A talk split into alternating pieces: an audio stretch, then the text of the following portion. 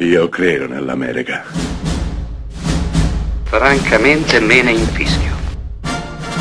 Io sono tuo padre. Anna Nishimasa. Rimetta a posto la candela. Rosa bella. Bentrovati da Matteo Righi di Close Up per una puntata un pochino strana perché siamo insieme ad Andrea Nanni di, Di pagine. pagine, di pagine. Ciao Andrea. Eh, Ciao Matteo. Oh, di cosa parliamo? Parliamo del rapporto un po' particolare, un po' fragile anche, che sta tra che, che è sotteso tra i libri e l'adattamento cinematografico. Quindi un po' un mashup tra Sì, le nostre due rubriche. sì, sì. Eh, anche di difficilissima realizzazione perché poche volte, pur con ottimi esiti, il, il film è stato fedele al libro. Oh, partiamo subito da una delle cose che mi interessano di più. Ti piacciono di più i film che sono fedeli al libro o i film che tradiscono il libro? No, mi piacciono entrambi. E quando il film eh, dopo è bello, non è che mi interessi più di tanto l'esito eh, della fedeltà. Abbiamo dei film bellissimi che non sono stati fedeli e dei film che non sono stati dei capolavori pur essendo fedeli. Sì, sono d'accordo. Io trovo che quando il cinema tradisce il romanzo, eh, forse fa un po' il suo mestiere, nel senso che comunque sono due mezzi espressivi completamente diversi. Quindi ci sta essere fedeli, però forse se un pochino troppo fedele, il regista e lo sceneggiatore non hanno fatto il loro mestiere fino in fondo. Quindi io il tradimento io lo amo. Sì, ah, eh, abbiamo l'esempio di Shining, eh, è stato tradito, il, eh, lo scrittore King non è stato contento del- dell'esito che ha avuto e come Kubrick ha trattato il suo libro, però ne è venuto un capolavoro. Però faccio anche un esempio dei fratelli Cohen che con il film Non è un paese per vecchi sono stati fedeli, fedelissimi al libro e forse hanno aggiunto qualcosa a quello che era stato uno dei libri più belli di Cormac McCarthy, però i Coen secondo me hanno fatto ancora meglio. Ma com'è quell'ellissi narrativa quando vediamo il protagonista morto e lo troviamo morto e non, non sappiamo cosa è Mm, successo sì, in mezzo? È esatto. geniale. Sì, è veramente geniale, infatti. E nel cinema fa ancora più impressione.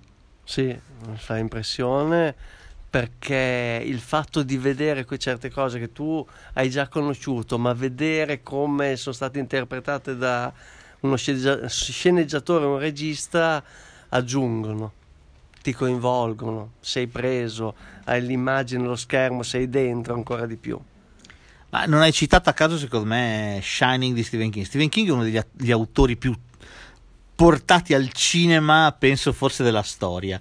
Credo quasi ogni suo libro o racconto è stato trasposto in immagini, eh, spesso con risultati abbastanza deludenti, però spesso e volentieri quando gli autori hanno preso in mano il materiale di King, penso a Shining, penso a Carrie, penso a Misery, penso a Stand By Me, penso veramente alle eccellenze, Shawshank Redemption, cioè Le ali della libertà, cioè sono venute fuori dei film strepitosi. sono venuti fuori dei film strepitosi. E è buffo pensare che alcuni film perfetti siano stati appoggiati dallo scrittore ed altri film altrettanto perfetti non siano stati riconosciuti perché Stephen King ha amato alla follia la trasposizione di Misery, ha amato Stand By Me, eh, quello con River Phoenix, eh, un film che lo faceva commuovere ogni volta che lo vedeva e mm, ha amato anche The Shawshank Redemption, mentre ha disconosciuto tantissimi degli altri precedenti. sì, in primis il già citato Shining. Shining Ma Kubrick fa una cosa completamente diversa da quella che aveva in mente King.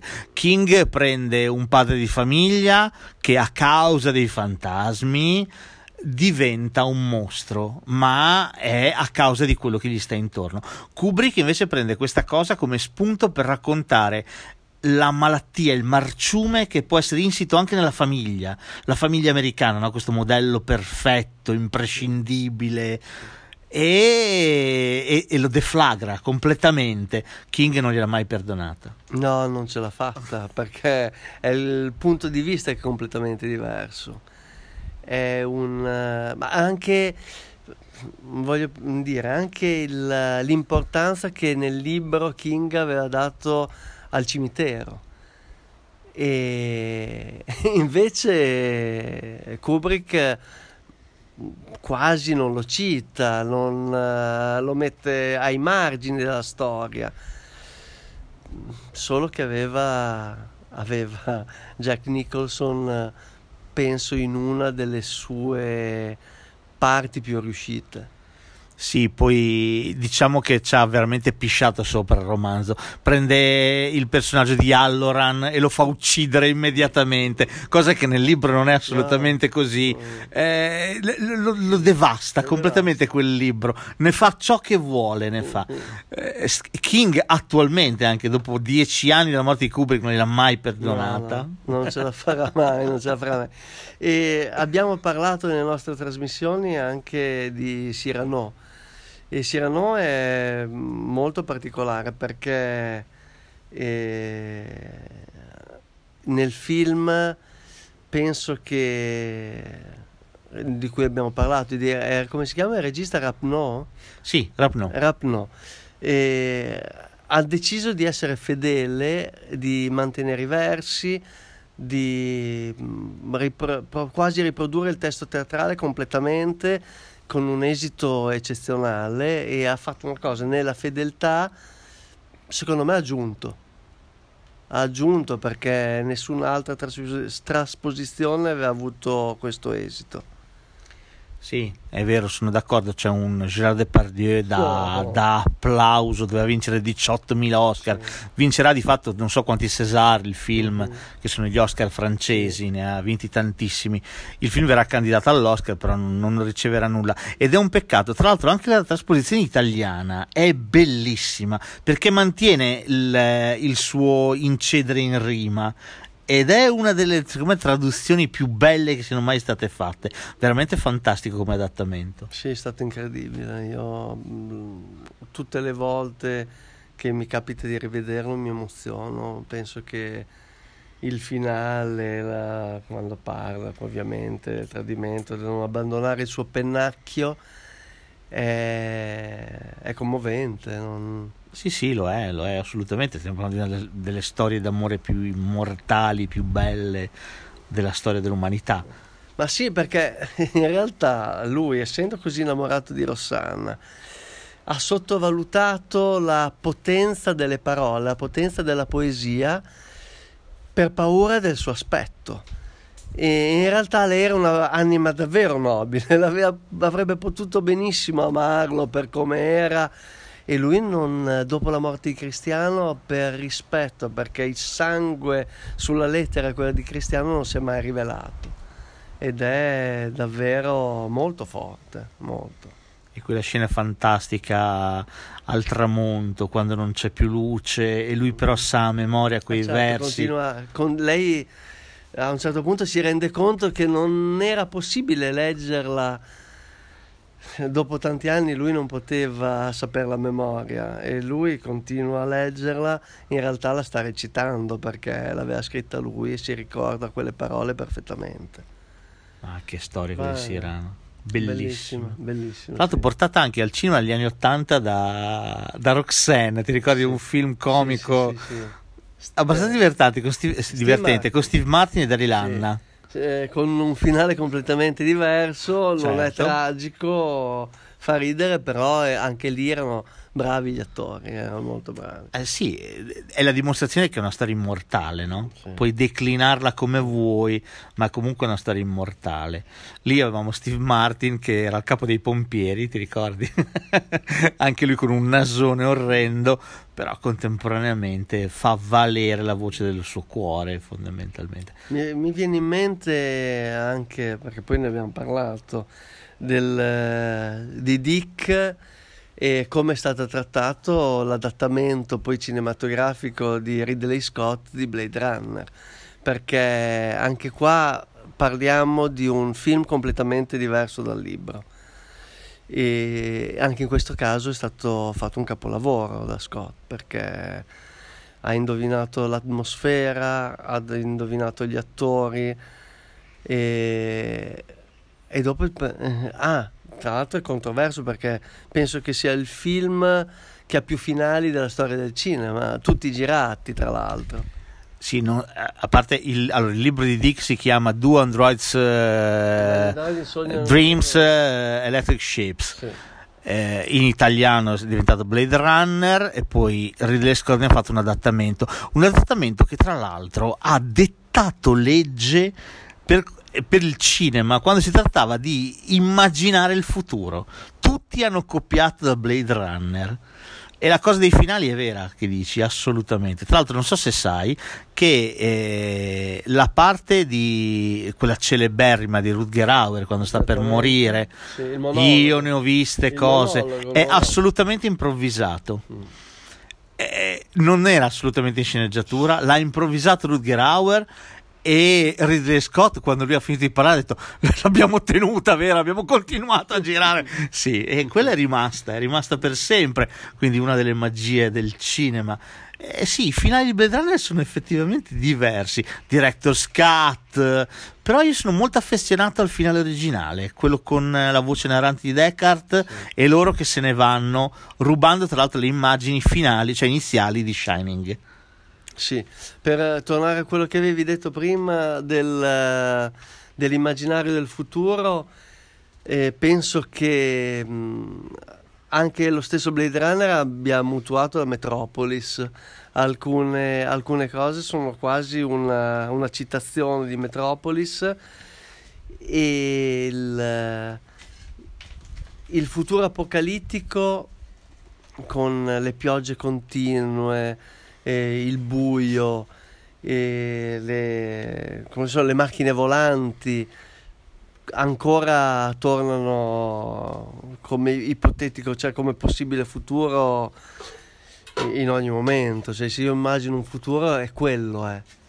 Sì, un futuro un po' pessimista, un po', un po' cupo, un po' noir, come noir l'atmosfera del film data proprio anche dalla, dalla voce narrante di, di, Harrison Ford la cosa che io trovo spettacolare della versione originale, cosa che è stata poi tradita dal director's cut, che si chiude in modo molto, è una specie di cesoia, si chiude così, senza speranza, e tutte le versioni dopo. Invece la versione originale io la trovo fantastica perché eh, ti dice che in un'epoca in cui gli uomini hanno smesso di essere umani, hanno perduto la loro umanità, un androide che non è umano ha insegnato a un umano che cosa sia l'umanità e che cosa sia la vita e quanto sia importante e decide di aggrapparsi a questa cosa fino alla fine e gliene insegna di nuovo il valore. Questa è una cosa che col director cut si perde completamente perché se pensi che Deckard sia anche lui un androide perde completamente questo significato. Quindi benvenga anche quando un produttore eh, fa un po' la voce grossa con un regista e dice no, questa cosa secondo me dovrebbe finire così. Sì, infatti la, la versione che tutti conosciamo meglio è la più efficace. Io credo che il monologo di Rutger Hauer sia una delle punte massime del, del cinema. Io quell'immagine, quella fotografia, la colomba che vola a un certo punto quando lui chiude gli occhi, muore, sono fisse nella mente e si possono vedere cento, mille volte senza mai averne abbastanza, davvero fantastiche. Sì, è vero. Ah, quando poi si traspone un, un libro e lo si trasforma in film, bisogna fare secondo me delle rinunce e capita spesso e volentieri che quando si trasforma un libro in film si tagli completamente delle parti penso a eh, molto forte, incredibilmente, incredibilmente vicino, in cui viene tolto completamente un personaggio. Penso a Come Dio comanda di Ammaniti, dove viene tolto di nuovo un personaggio. Eppure il film non perde, anzi, forse acquista addirittura in Come Dio comanda viene riscritto il finale. Io non lo so, non, non lo trovo così sbagliato. No, no, vabbè, ci sono anche delle scelte poi che fanno anche, cioè vengono prese per la continuità della storia. Cioè, un libro che io ho molto amato, veramente, e ha avuto anche una trasposizione cinematografica che ho amato altrettanto, è la trilogia del Signore degli Anelli. Peter Jackson ha fatto una scelta, ha deciso di togliere completamente la storia di Bombadil. Sì. E che occupava tante pagine della trilogia, ma ha fatto una scelta perfetta perché è una cosa in più dell'avventura degli Hobbit, l'avventura della Compagnia dell'Anello e è stato molto bravo, poi ha scelto delle ambientazioni pazzesche, ha preso Alan Lee per eh, disegnare, poi prendere, proprio ricostruire personaggi, è stato fantastico, ho detto, mm, ha fatto delle scelte, ha tolto tanto, avrebbe dovuto filmare forse 50 ore per raccontare tutto il Signore degli Anelli, ma ha scelto di prendere gli aspetti fondamentali per fare un film. Lui è un regista, non è uno scrittore, ha fatto il suo mestiere. Io trovo che un film azzeccato tratto da un libro debba eh, riportarne allo spettatore l'anima. E i film più riusciti sono quelli che, anche se sacrificano qualcosa, restituiscono l'anima, l'essenza del romanzo. Questo per me è fondamentale e va oltre tutte le scelte narrative che vengono fatte. Ci sono film che tradiscono completamente l'opera però ne mantengono saldissima l'anima. Sì, in effetti, sa, uno a venire in mente vengono in mente dei, dei, film che l'hanno tradita, lo dicevamo prima, hanno tradito completamente la storia, ma sono efficaci e altri che sono stati fedeli che invece non raggiungono lo spettatore, non, sono fiacchi non, non danno emozioni e il regista e la produzione devono darti un prodotto che sia emozionante, che ti dia qualcosa, ti arricchisca e anche se non sono fedeli chi si interessa, non, non... è lo stesso. Sì, è lo stesso eh, è vero, cioè, chi si innamora dei personaggi, chi ha dato un volto al personaggio mentre lo leggeva, probabilmente si sente un po' tradito. Però, come dicevo prima, sono due mezzi espressivi completamente diversi, quindi bisogna veramente fare pace con questa cosa e pensare che siamo di fronte a qualcosa di completamente diverso. Tanti, tantissimi sono i film che trasportano in immagini ciò che viene raccontato da Harry Potter a Amabili Resti per rimanere su, mm. su Peter Jackson eppure eppure eppure cavoli la, l'anima c'è c'è tutta e questo per me è fondamentale. Sì sì infatti l'anima c'è.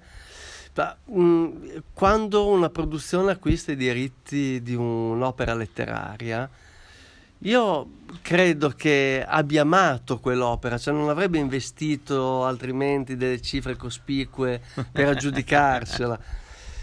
Però una volta che ne ha acquisiti i diritti poi può fare quello che vuole, a suo rischio e pericolo, perché se uno eh, tradisce l'opera letteraria e fa una cavolata è attaccabile, ma se uno tradisce l'opera letteraria e fa un prodotto perfetto hai poco da dire se ha successo di pubblico. Poi alla fine di tutto una produzione deve incassare e se crede ritiene che quella sia la scelta giusta è libera di farla. E poi abbiamo davvero delle, degli esempi abbiamo citato prima che dimostrano che la scelta è stata giusta tradire l'opera letteraria. Poi non so uno forse la tradisce di più quando fa un brutto film eh, fedele, sì, e per me lo tradisce meno quando invece aggiunge da qualcosa, perché sono proprio due forme d'arte diverse. Ah, è vero, Mm. sono assolutamente d'accordo. Sono assolutamente d'accordo con te. Sono veramente due forme d'arte diverse. completamente diverse. Facciamo, a parte che ci stanno, vabbè, lasciamo perdere. Altri esempi di, di libri trasporti in, in cinema, in film che ti sono piaciuti. Allora, di altri film che sono piaciuti, pff, ecco, adesso quale poteva essere un altro piaciuto davvero? E quando un libro diventa serie, è una cosa che ti piace oppure no? Sì, mi piace. Mm. Mi piace perché è una, una forma che permette di sviluppare i personaggi Mm. e permette al pubblico di affezionarsi a un personaggio. E ecco, facciamo l'esempio appunto dei libri di Antonio Manzini, che sono prima di tutto sono scritti bene e poi hanno avuto per il personaggio di Rocco Schiavone, il protagonista, un attore eccezionale che l'ha caratterizzato. Ecco, il fatto di averlo fatto diventare una serie ha permesso al pubblico di conoscerlo.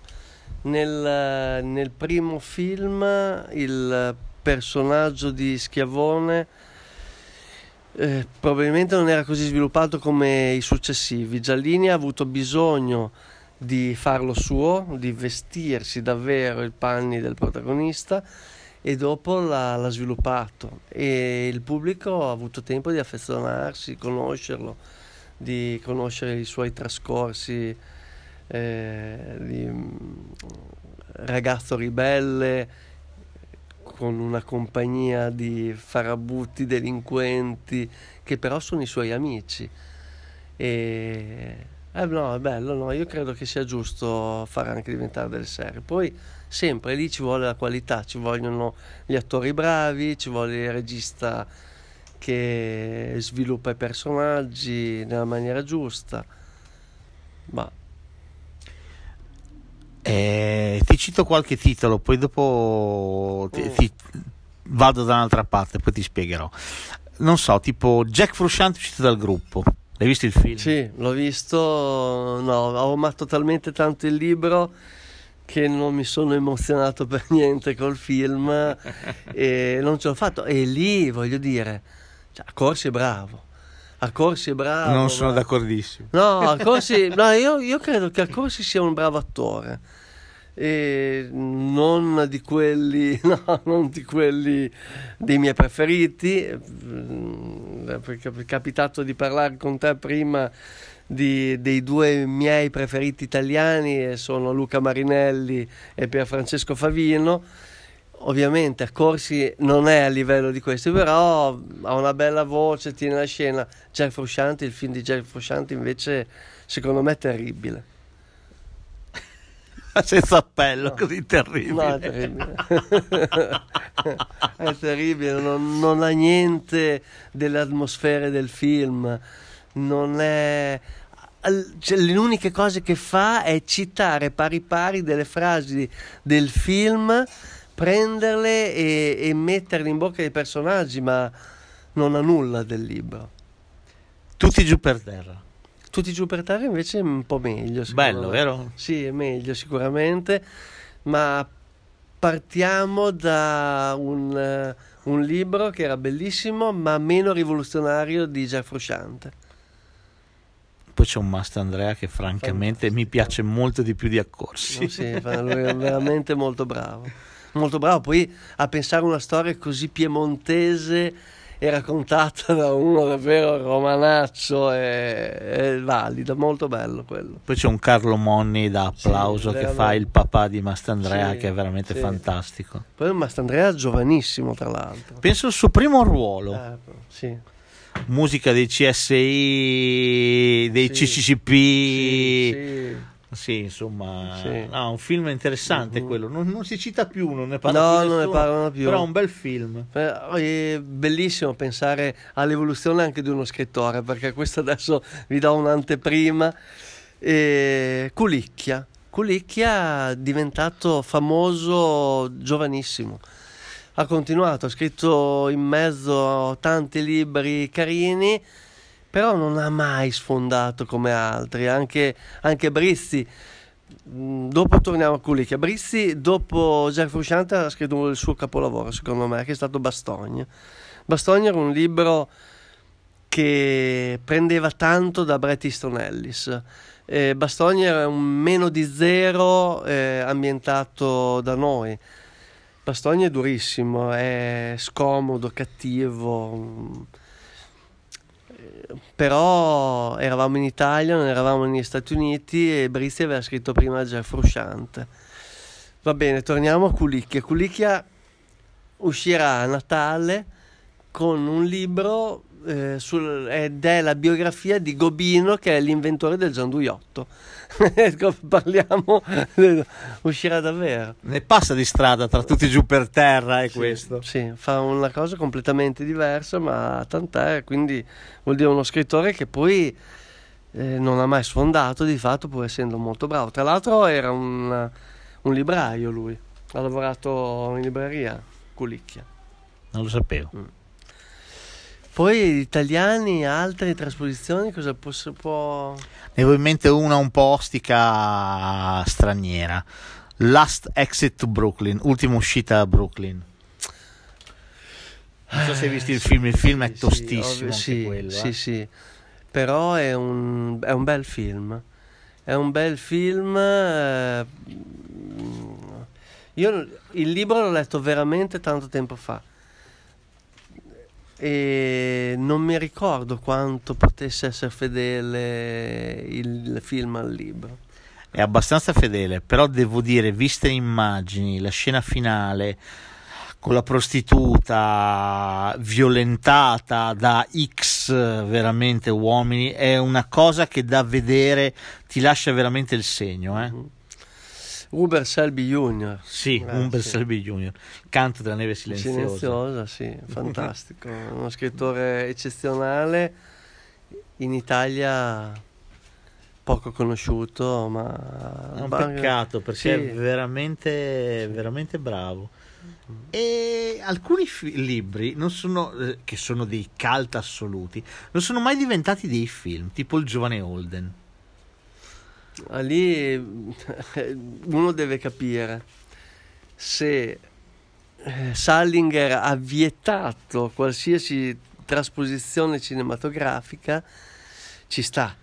Secondo me non siamo lontani dalla realtà. Dici? Sì, eh, Salinger ha messo dei paletti eh, su questo libro in ogni cosa. Cioè, pensate che le copertine del Giovane Holden devono essere bianche, completamente bianche in tutto il mondo. E uno che mette questa questo obbligo alle case editrici penso che abbia, non abbia tanta difficoltà anche a vietare qualsiasi trasposizione cinematografica del suo film, del suo libro. Eh, the Catcher in the Rye, tra l'altro nella, nella sigla di pagine alla fine troviamo Baricco con un micro pezzettino dove parla delle anatre a Central Park. E questo, ecco, la, la citazione delle anatre a Central Park le, le anche citate Licalzi nel finale di Io no, Eh, un libro di cui ho parlato nella rubrica di pagine. E un finale molto commovente cita Baricco perché queste anatre alla fine poi si vede che hanno condizionato tanto gli scrittori. No, stiamo parlando di un film, di un libro bellissimo, pazzesco. È interessante pensare che non abbia mai avuto una trasposizione cinematografica. Forse non sarebbe così facile farla, però. Cioè, al di là del- dei limiti che possa avere imposto Salinger, credo che non sia così semplice trasporre in immagini in modo efficace il giovane Holden. Ma io non sono così d'accordo perché poi alla fine è un romanzo generazionale ed è, si può collocare in un arco di tempo ben definito. Eh, Se scegli il protagonista giusto, certo ci deve essere un ragazzo, prima di tutto deve essere molto giovane perché lui era mm, piccolo il protagonista del giovane Holden e deve essere bravo, ma, ma si può fare. E ci sono altri libri che non so, mi viene in mente Alta Fedeltà. Alta Fedeltà di Orbi, Meraviglia. a- a- di Orbi sono riusciti a fare cambiando città, cambiando molte cose del libro, un film discreto con Cusack E uno scatenato Jack Black. fantastico, Jack Black eh, che fa il personaggio più bello forse anche del libro. Ah, il libro di alta fedeltà è interessante perché fa consigliamo assolutamente di leggerlo perché fa una classifica di qualsiasi cosa. Le 5 migliori canzoni perfette per un funerale le 5 canzoni perfette per innamorarsi le 5 canzoni perfette per un'alluvione. È bellissimo fa una classifica di una playlist di qualsiasi cosa. Allora, Alta Fedeltà fu il primo libro pubblicato da Guanda di Nick Orbi in Italia, a cui seguì Febbre 90, che in realtà era il suo primo libro che era sul calcio, la passione musica e calcio che ha condizionato la vita di Nick Orbi. Alta Fedeltà è stata rivoluzionaria come libro per come è stato scritto, per le classifiche e poi il fatto di collegare una canzone a ogni storia d'amore penso che sia una delle cose più furbe perché a chi non è successo. Sì, infatti è molto seminale come scelta, nel senso che effettivamente è, è così, è assolutamente così. La musica già fa parte del nostro immaginario collettivo normalmente. Tu figurati se la leghi a una storia d'amore sentimentale, cioè una playlist ti viene per forza. sì sì viene per forza adesso a parlare di canzoni parlando di Nick Orby mi viene in mente il finale di About a Boy del, del film Con Hugh Grant. con Hugh Grant e la, la canzone Killing Me Softly. Beh, veramente, esatto, Chini mi soffli di questo bimbo stonato che va a cantare davanti a tutti al saggio e questo che non è neanche suo padre che va su con la chitarra e lo accompagna, veramente... eh, Ma la cosa meravigliosa è lui il personaggio che interpreta, cioè questa persona che vive di rendita dei diritti mutuati su una canzone natalizia Del composta padre. dal padre. Sì, sì, sì, davvero fantastico. Bellissimo. Un, un personaggio ricordi- che per, per sedurre le donne diventa ogni volta qualcosa di diverso. e Anche questo è buffa perché non avendo niente da fare si dedica alla, alla passione vera da poi della sua vita. Perché Ah, lui è molto legato tra l'altro alle canzoni, ha fatto anche un saggio, 31 canzoni, bello, interessante, dove racconta perché le ha amate. Eh, È forte Nick Corby. Cioè, lui in, eh, nel libro di 31 canzoni, eh, parlando della canzone, quella Peace in the, in the River, eh, Peace in the River, lui l'ha cantata, la, adesso non mi viene in mente come si chiama, la, va bene, adesso mi viene in mente, lui ha assistito a questa interpretazione in una chiesa e ha detto una frase bellissima, ha detto che in quel momento per l'emozione della canzone, dell'atmosfera così, si è reso conto di essere grato alla vita, eh, di- dei rapporti della famiglia, cioè tutto, lui voleva bene a tutti perché aveva aperto delle, delle porte questa, questa canzone. Sì, tra l'altro se vi capita è un saggio interessante perché non è che mette le classiche canzoni che uno sceglierebbe le più belle della vita, lui ci butta anche Puff the Magic Dragon, che è una canzone allucinante. Esattamente. Lui è veramente un soggetto. E dopo eh, dice la, la sua preferita di sempre Thunder Road di Bruce Di Springsteen. Springsteen. Ah, a proposito di Springsteen, non c'entra con eh, le trasposizioni. Hai visto un film che si chiama. Oddio. Ah, è uscito l'estate scorsa. Si chiamava. eh, Tainted by the Light, una roba simile. Eh, molto bello, ambientata in una periferia, periferia, periferia di Londra, dove c'è questo ragazzo bangladese all'inizio degli anni Ottanta che rimane fulminato dalla musica di Bruce. Non È interessante, beh. è interessante. C'è una scena in particolare dove lui canta Thunder Road a una ragazza in un mercato, è veramente fantastica. È uno di quei momenti di cinema, secondo me, così un po' magici. Nicole No, però a me piace un sacco. Beh, Bruce Springsteen, allora, la- ci colleghiamo subito a Bruce Springsteen perché la canzone, la, la cantante che non mi viene in mente è Patti Smith ovviamente e Because the Night è scritta da Bruce Springsteen, quindi ci colleghiamo subito all'espediente proprio della Tra narrare. l'altro lui E- la donò a lei, loro si erano incontrati nella casa discografica, stavano registrando insieme. Esattamente, lui donò questa canzone e appunto la Nick Orby era presente quando lei ha cantato Pissing in the River, che è una delle più belle canzoni di Patti Smith e lo emozionò a tal punto che dice quella frase. Ma Bruce Springsteen, eh, appunto, il modo di raccontare delle storie della- delle persone normali, delle persone del popolo, eh, ha fatto di lui quello che è ed è, penso, il cantante più amato dai sostenitori, dei fan, delle persone che lo seguono, ma non solo americani, perché noi abbiamo degli amici che ovunque lui vada vanno ad ascoltare i concerti, poi lo seguono. Nel film che ti ho citato prima, che si chiama Blinded by the Light, mi è venuto il titolo, il ragazzo alla fine va negli Stati Uniti e quando si trova alla dogana gli chiedono ragione del- della sua permanenza negli Stati Uniti e lui dice conoscere il boss, vedere dove è nato e il tipo della dogana lo, lo guarda e dice non trovo ragione migliore per venire negli Stati Uniti. Eh, bello, bello. Ma poi la, la cosa, non so, una delle frasi ricorrenti su Bruce Springsteen è, è quella che esistono due tipi di appassionati di musica, sono quelli che amano Bruce Springsteen e quelli che non l'hanno ancora visto dal vivo.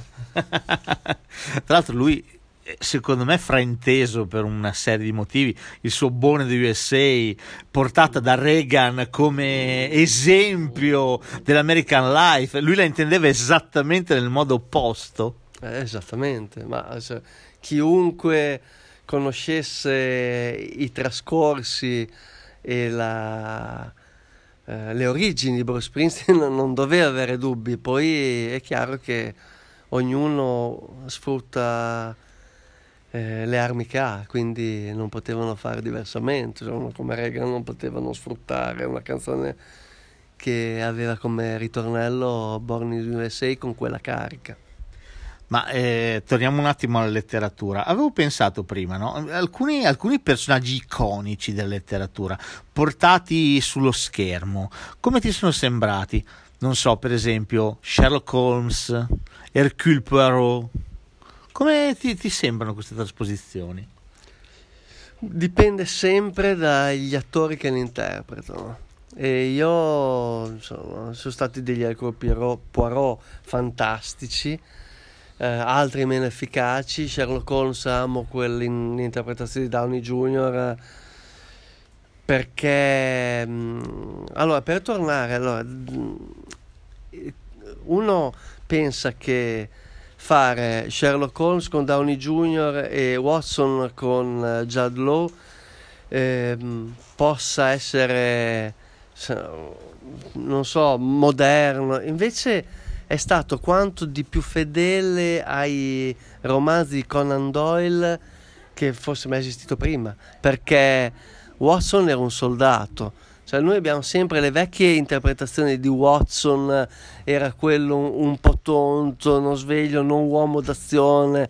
Ragazzi, Watson era un soldato, è un, eh, un uomo d'azione.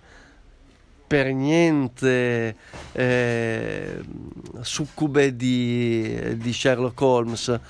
Prima avevamo un Watson che era davvero un eh, figura di secondo piano e loro sono stati bravi Guy Ritchie in quel caso è stato bravissimo eh, a tornare all'origine dei personaggi Hai mai visto la serie televisiva con Cumberbatch?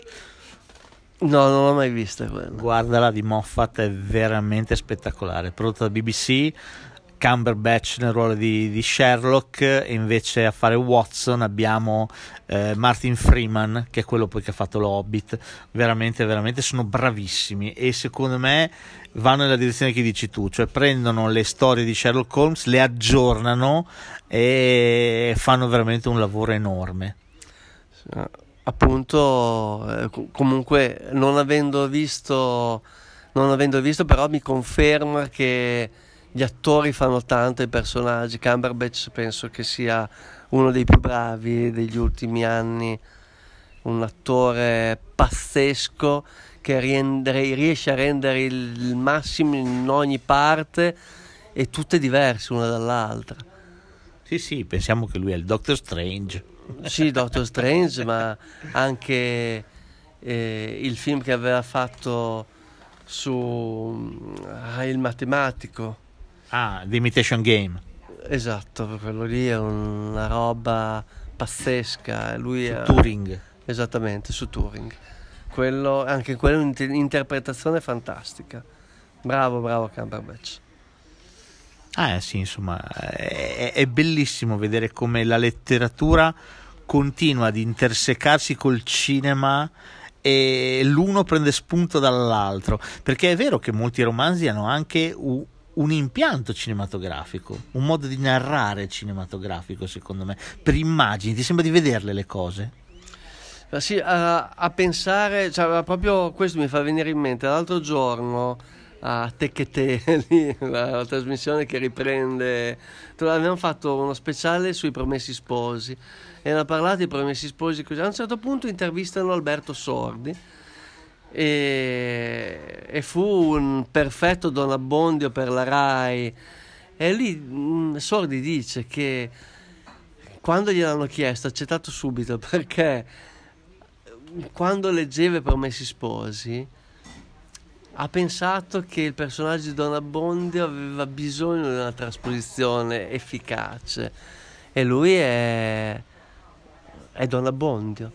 Veramente l'idea di Don Abbondio che abbiamo, mh, mm, vigliacco, eh, che non riesce a prendere, mm, cioè, con tutti i difetti degli italiani che aveva avuto nei suoi film precedenti, che li ha rappresentati perfettamente sordi, anche in Don Abbondio è perfetto parli di uno che ha veramente saputo raccontare l'italianità in tutte le sue sfumature, soprattutto quelle negative. Sordi ha sempre saputo farsi carico del, dell'essere italiani in modo sordido, vigliacco, eh, bastardo, traditore. I suoi personaggi sì, hanno saputo anche essere divertenti, ma spesso e volentieri erano amari, amarissimi. Sì, erano amarissimi, veramente visti virtù, perché nella Grande Guerra da un personaggio vigliacco, perché è quello con Gasman, che fa il soldato più coraggioso, alla fine Sordi faceva quello più vigliacco e poi alla fine ha avuto il coraggio di non tradire e di farsi uccidere, quindi vizi e virtù sempre. E poi Gasman però che, che dice me non te disi niente, faccia de merda. Sordi non lo sa proprio. Sordi, no, Sordi lo sapeva in realtà. Sordi lo sapeva e, e, e dopo invece no, dopo dice, vedete avete già ucciso lui, era l'unico che lo sapeva. No? Lui mm, era veramente bello, veramente bravo. Sì, e io credo che abbia saputo costruire uno specchio nero in cui gli italiani si sono rispecchiati, visti, riflessi. Non tutti hanno amato quello che vedevano riflesso. Eh, lui dicono anche che nella vita vera fosse una persona molto dura, non certo un compagnone, un simpaticone, ma una persona molto dura, molto chiusa, eh, veramente era difficile andarci d'accordo. Io credo che lui fosse, poi ho letto anche mh, delle cose proprio sulla sua vita, era uno che faceva fatica a dividere le cose con gli altri, era un eh, individualista. E è stato coccolato da queste sorelle che l'unico maschio della famiglia eh, non so non, come dire, le, le, donne della sua vita erano loro in realtà, per lui ha avuto Vero. penso tantissime donne, ma poi credo non si sia mai sposato Sordi. Non abbia mai diviso proprio la, la vita, l'intimità della sua vita con un'altra donna che non fossero le sorelle di fatto. Vabbè, bello, bello. È un personaggio veramente. eh, adesso non, non esiste un, eh, un personaggio simile che riesce a restituirci l'italianità con i suoi pregi e i suoi difetti. No? Adesso siamo diventati un po' una geografia molto, molto diffusa, non c'è più questo, questo modo che però era tipico della commedia all'italiana, una commedia che era sì una commedia, ma era sempre agrodolce, aveva sempre un, un che di triste pensa a una commedia enorme come Amici miei, no? che è conosciutissima, amatissima da tutti quanti per quello che proponeva.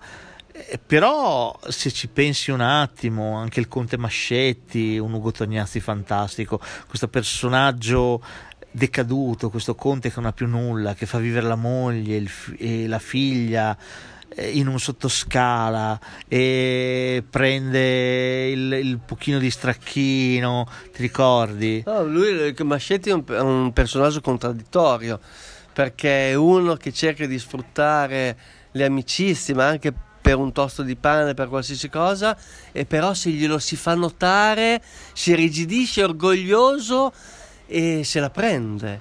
È questa la cosa di... eh, tutto gli deve essere dovuto, ma non gli deve... La, la cosa non deve essere fatta notare perché lui Al suo orgoglio. ha un orgoglio, è, è pazzesco, ma, ma tutti i personaggi amici miei, beh, è uno dei miei film preferiti, è molto amaro, è molto amaro anche. Sì, sì, ha- è veramente, ti lascia un malessere, è vero ridi, però contemporaneamente ti dà un'angoscia, ti dà proprio il ritratto di un'Italia, c'è quella parte dove ci sono loro che sono al freddo e, e chiamano lui e dicono ma quando ci vieni a prendere, quando vieni da noi, abbiamo solo i vestiti leggeri, qui è inverno, cioè ti dà il ritratto di un'Italia orgogliosa sì, ma contemporaneamente non se lo può permettere di essere orgogliosa, No, non può. no, no, anche perché cioè, è un film prima di tutto che fa notare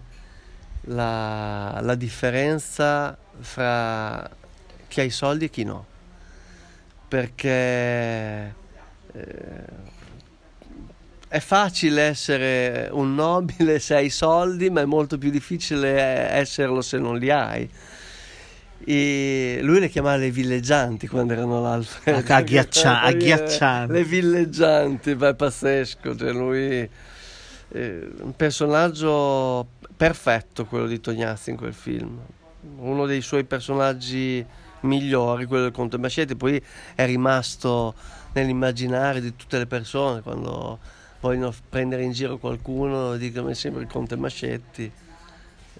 Sì, sì, sì, io, io trovo che sia eh, rimasto negli anni più sedimentato eh, il tormentone della supercazzola piuttosto che questi aspetti eh, decisamente più amari che invece Monicelli invece sottolineava sapientemente eh, perché Monicelli non era uno stupido e veramente faceva, ha fatto un, eh, un'istantanea dell'Italia di quegli anni, un'Italia come hai detto tu eh, divideva tra chi ha i soldi e chi non li ha, chi se li può permettere e chi non li ha. E la discriminante era, era veramente la dignità, l'orgoglio. Guarda, è un film enorme quello, enorme. È un film enorme perché eh, risalta proprio il, il fatto del, del signore che può permettersi certe cose e del nobile che non se le può più permettere, ma eh, racconta delle cose molto belle perché è uno dei film che racconta meglio l'amicizia della storia del cinema perché alla fine questi si fanno gli scherzi, eh, si tradiscono, però alla fine sono sempre loro, sono sempre loro che vedono, si vedono invecchiare, eh, vedono le famiglie che si spezzano, ma poi loro alla fine sono sempre lì che si trovano, ne parlano e quando c'è qualcosa, c'è qualche avversario sulla loro strada, si alleano e sono insieme ad affrontarlo. Questo è uno dei migliori dei racconti più belli dell'amicizia. Bene. A quanto siamo? Non lo so nemmeno. Siamo a 50 minuti di trasmissione. Va bene, magari ne faremo un'altra. Cosa dici? Eh? Sei d'accordo, sì, Andrea? Sì, ne facciamo un'altra.